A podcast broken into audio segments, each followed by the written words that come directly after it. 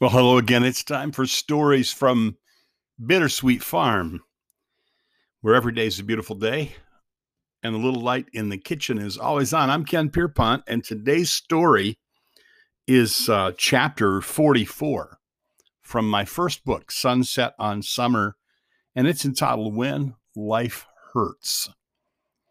A few years ago, I took Wesley to the dentist the dentist was a neighbor, a friend, a fine man, and a real pro. Wes was about five at the time, and he looked exactly like I did at the same age.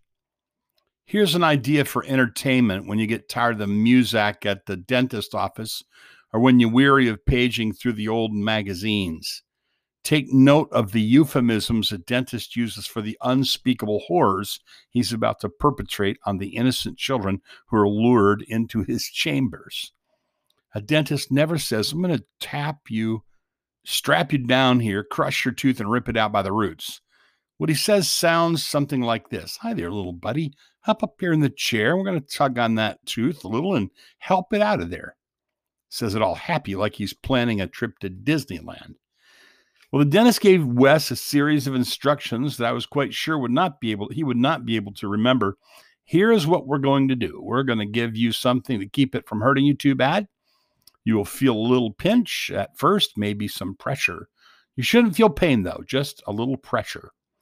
If you feel pain, you won't be able to say anything because we'll have some things in your mouth. So if you do feel pain, you don't have to say anything, just raise your hand. Do you understand? The dentist took his right hand and raised it up, just like this, okay?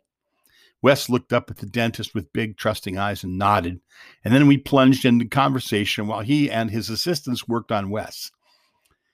He worked and we talked for 10 or 15 minutes, and Wes lay patiently in the chair. I admired the dentist for his ability to carry on a lively conversation while at the same time doing such complicated and important work. Well into our lively conversation, I noticed movement. Little Wes was lying perfectly still on the table but he was lifting up his little hand in the air. I'd forgotten the dentist's instruction about what to do if he felt pain, but Wes remembered. His hand was up and my heart went out to him. The dentist noticed it too, but remind, reminded him to make sure. Uh, Doc, look, look at his hand. He raised his hand. He, he's feeling pain. It hurts, I said. I see it. I got it. He calmly assured me. A picture of my little blonde Wes lying still on the table with his little hand in the air is forever fixed in my mind. I know I can't always shelter Wes from pain in his life. But when his little hand goes up, I want to be there to do what I can.